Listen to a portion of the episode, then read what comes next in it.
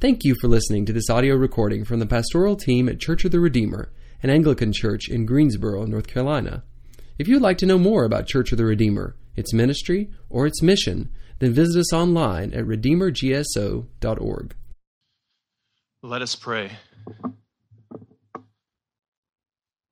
Lord God, may the meditations of my heart, of our hearts, and the words of my mouth be holy and acceptable unto you, O Lord, our rock and redeemer. Amen. Perhaps no story compares to the story of the testing of Abraham. Few narratives in the Bible and in history can equal this story in dramatic tension. In fact, the story of God commanding Abraham to sacrifice Isaac, the son of promise, is one of the most well known and theologically demanding stories in all of Scripture. There have been countless generations that have known the story of Abraham by heart, word for word. But how many did it make sleepless? This was the central question that Soren Kierkegaard, a Danish Lutheran pastor, asked in the late 19th century in a book, Fear and Trembling, which is based on the testing of Abraham found in our Old Testament lesson, Genesis 22. Soren Kierkegaard lived at a time in which there was a lot of debate about whether or not one could prove or disprove the existence of God. And as you can imagine, many people had a lot to say on this topic. In a nutshell, the philosophical context of the late 19th century was this that Christian faith had been absorbed, compromised, by rationalism. This is the belief that everything about Christian faith was rational, reasonable, and could be explained away. Now, although being able to explain the reasons for why Christians believe what we believe is a good pursuit, the overemphasis of a reasonable, rational faith had unintended consequences namely an apathetic faith that was just too comforted in its own reasonableness. So, what emerged at the end of the 19th century was a socially accepted form of Christian faith that was more reasonable than costly, which eventually led Kierkegaard to critique what he called the tranquilizing heresy of his day a knockoff version of Christianity that was no longer suffering from an anguished conscience. For Kierkegaard, the basis for Christianity is not its reasonableness, that it all makes sense somehow. Rather, Christianity is a matter of faith in God, whose revelation comes to us in the scriptures and in the suffering servant and person of Jesus Christ. What we find in the scriptures and in the person of Jesus Christ is that true faith is not an easy matter, as we heard in Romans 8 in our gospel lesson. It is always a matter of risk, requiring the denial of ourself and often all the joys of this world. True faith is costly. It is costly because it calls us to follow Jesus Christ and it costs us our lives. It is costly because it condemns sin. And above all, it is costly because it cost God the Son whom He loved in His life. You were bought at a price. And what has cost God much cannot be some cheap knockoff for us.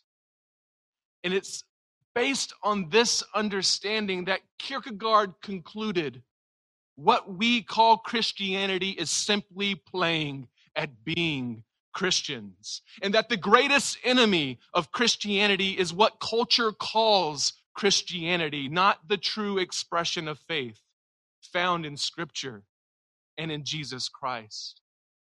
In order to be truly Christian, one must become aware of the cost of faith and pay the price. With this in mind, Kierkegaard exhorted the church in his day and age to reconsider the story of God testing Abraham in Genesis 22. He landed here because he realized that the entire doctrine of the atonement of Jesus Christ and all Christianity begins with one of the most unsettling stories we find in all of Scripture. That in its stark requests is almost too much for us to bear. God asks Abraham to sacrifice his son, his only son, whom he loved. You'll remember that Isaac is the son of promise. So in him, every saving thing that God had promised is invested and guaranteed. What kind of God would do this? What kind of God would gift a barren woman, Sarah, a child, and then turn around and require the child's death? Is this a God worthy of worship or just a monstrous deity to be avoided? As you can see, Genesis 22 evokes important questions about the nature of faith and God and the way of God with God's people. So, the question that lies before us this morning is this What does this story mean to teach us? But before we turn to the story of Abraham, there's two temptations I want to warn us against. The first temptation is to not be bothered by what God asks Abraham to do on account of verse 1. That this was nothing more than a test, and that God did not actually intend the sacrifice of Isaac. You see, if this is our response, everything's fine about this story, and we explain it away, then we may be guilty of the same tranquilizing heresy Kierkegaard warned the church against in his day. That we're all too comforted with our own understanding of the ways of God. Yes, this was a test. But we must remember that we, the readers, are told this in advance. Abraham does not have this information. Like many stories in the Bible, the reader often knows information the characters in the story do not.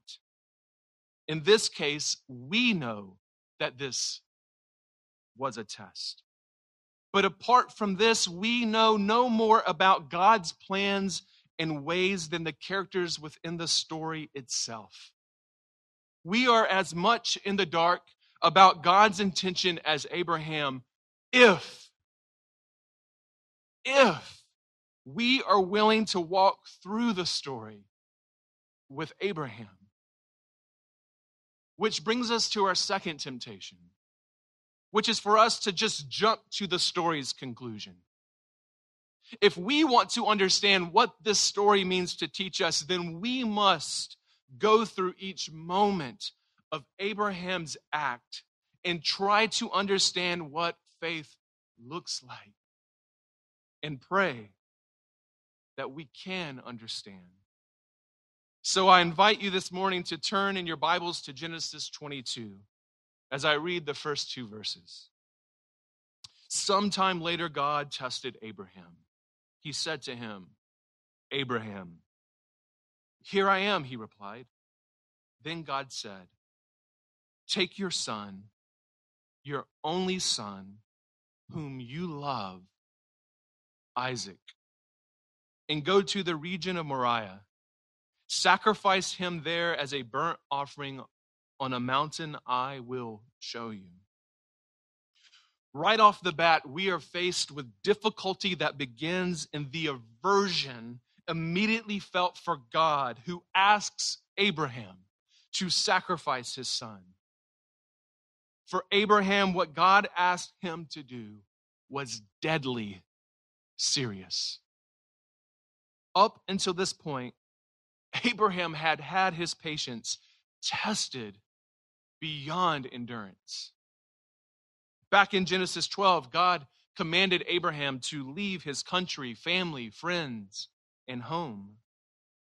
Then later, God commands him to cut himself in order to be set apart through the sign of circumcision at the age of 99. Then in Genesis 15, Abraham's patience was tested again in his response to God's promise of a son from barrenness. Now that all of that has come to fruition in Genesis 21, in the birth of Isaac, what we encounter here in these first two verses of Genesis 22 is unsettling. It is completely unexpected. The command of God is that Isaac must be killed. In the same way, God had commanded Abraham to cut himself off from his whole past. Here, God commands him to give up his whole future. There will be no descendants, no future. And at this point in the story, it's as if we're on a journey back into barrenness. What? Why? God's command here is completely incomprehensible. It goes against all human reason and divine promise. Can the same God who promises life also command death? And does God really test in this way? The premise of this story is that God does. It is at this point we discover how serious and costly faith really is. So, what does faith look like in this situation? How does Abraham do faith in light of what God has commanded? Verse 3 Early the next morning, Abraham got up, loaded his donkey. He took with him two of his servants and his son Isaac. When he had cut enough wood for the burnt offering, he set out for the place God had told him about.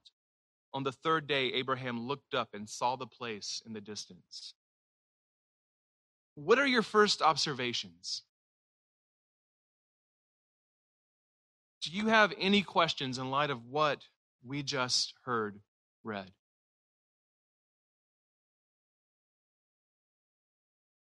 Here are some of my observations and questions.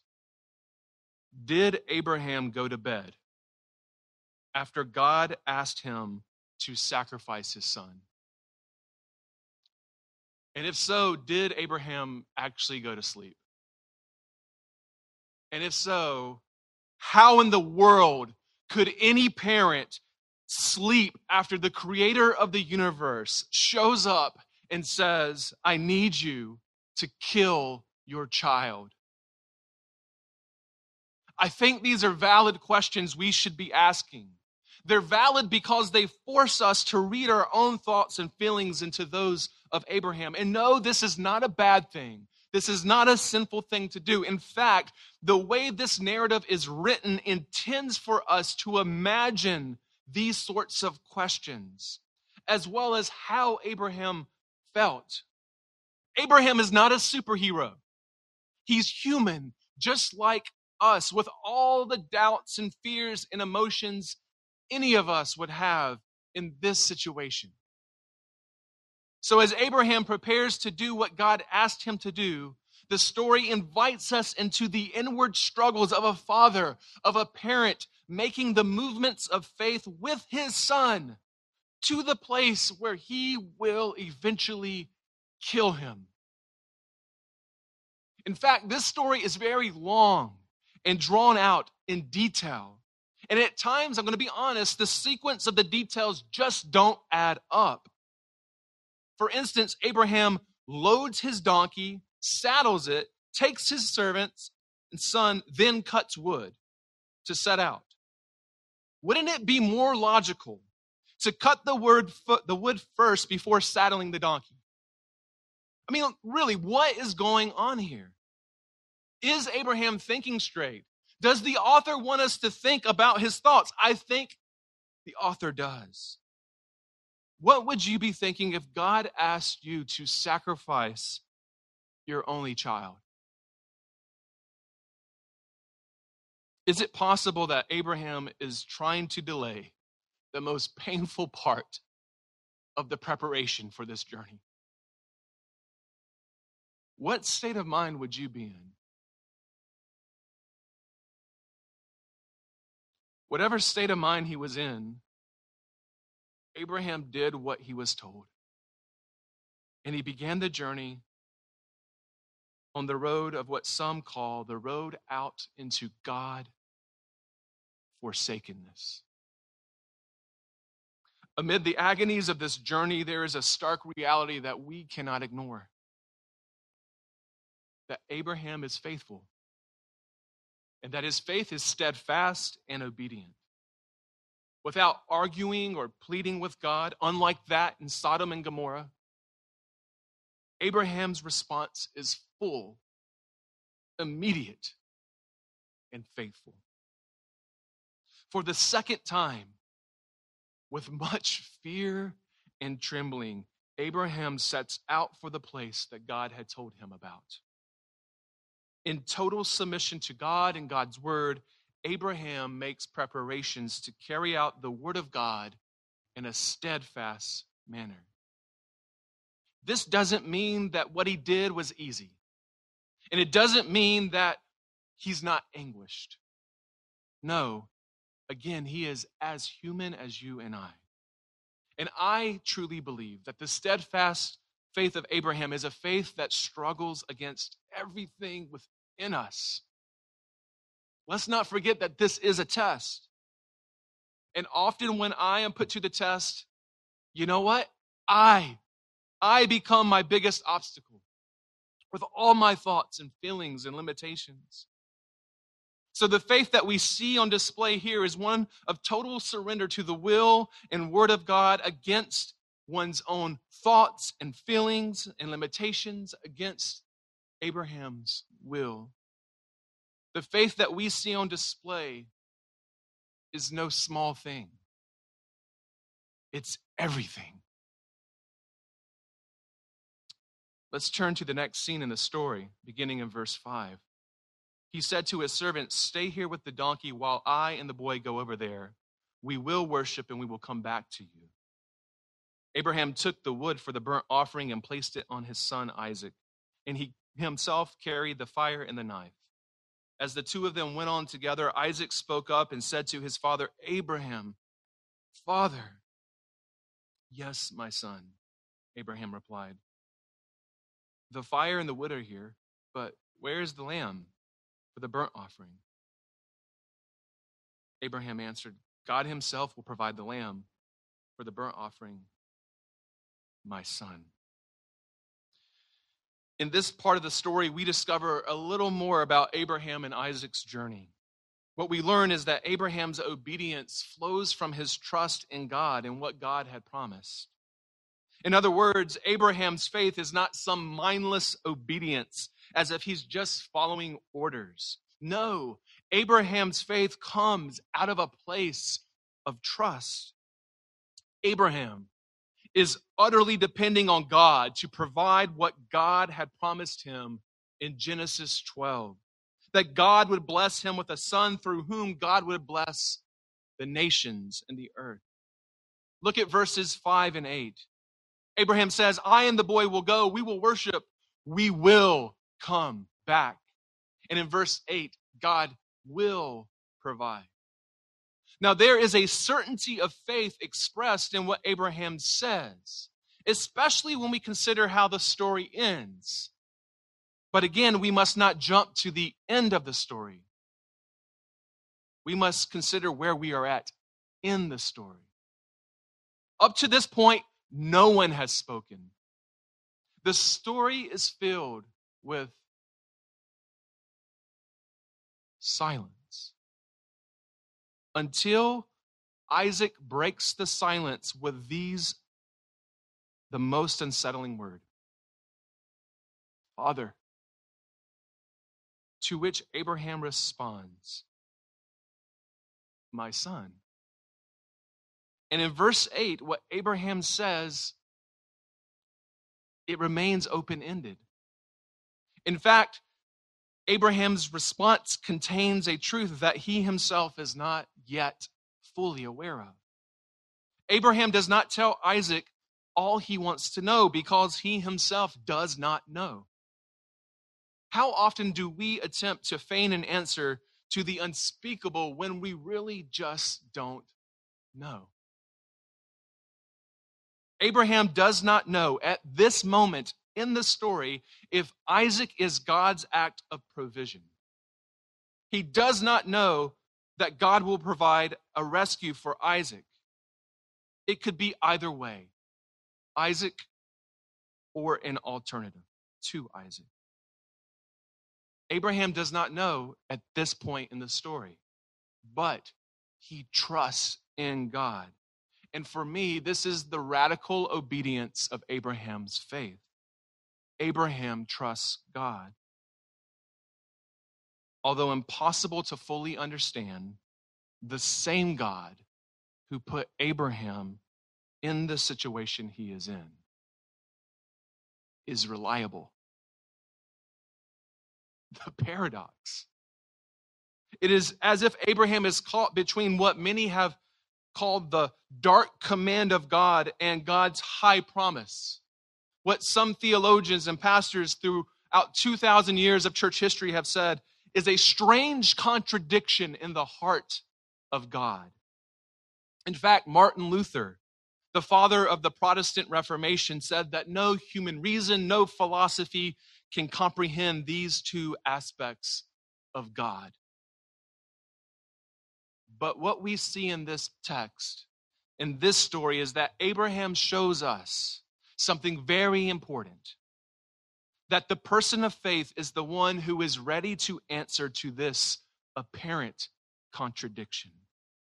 And by saying yes to both God's promise and command, Abraham reveals to us again and again and again that faith is no small thing, it's everything. The faith that God requires is total. There is no other alternative. Faith is costly.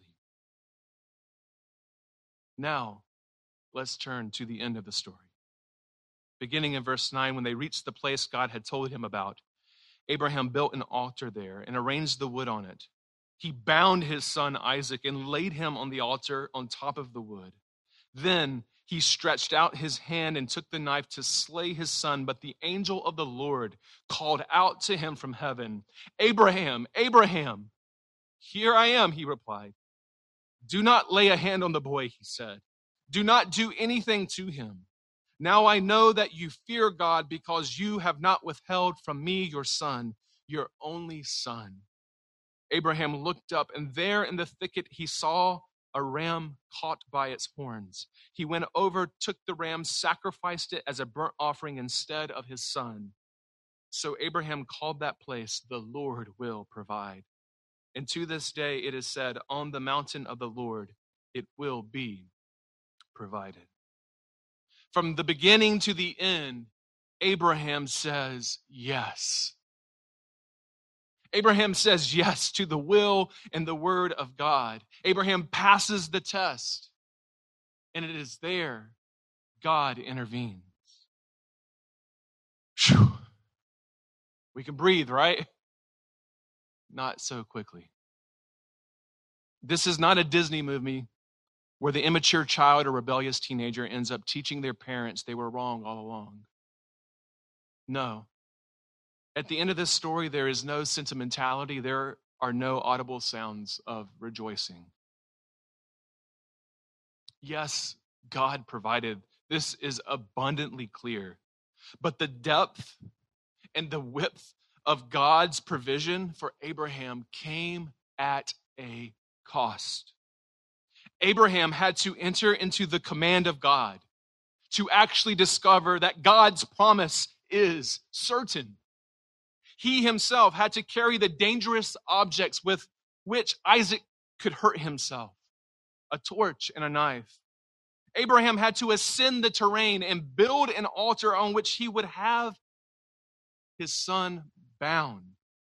He had to bind and restrain his only son, whom he loved, by hands and feet.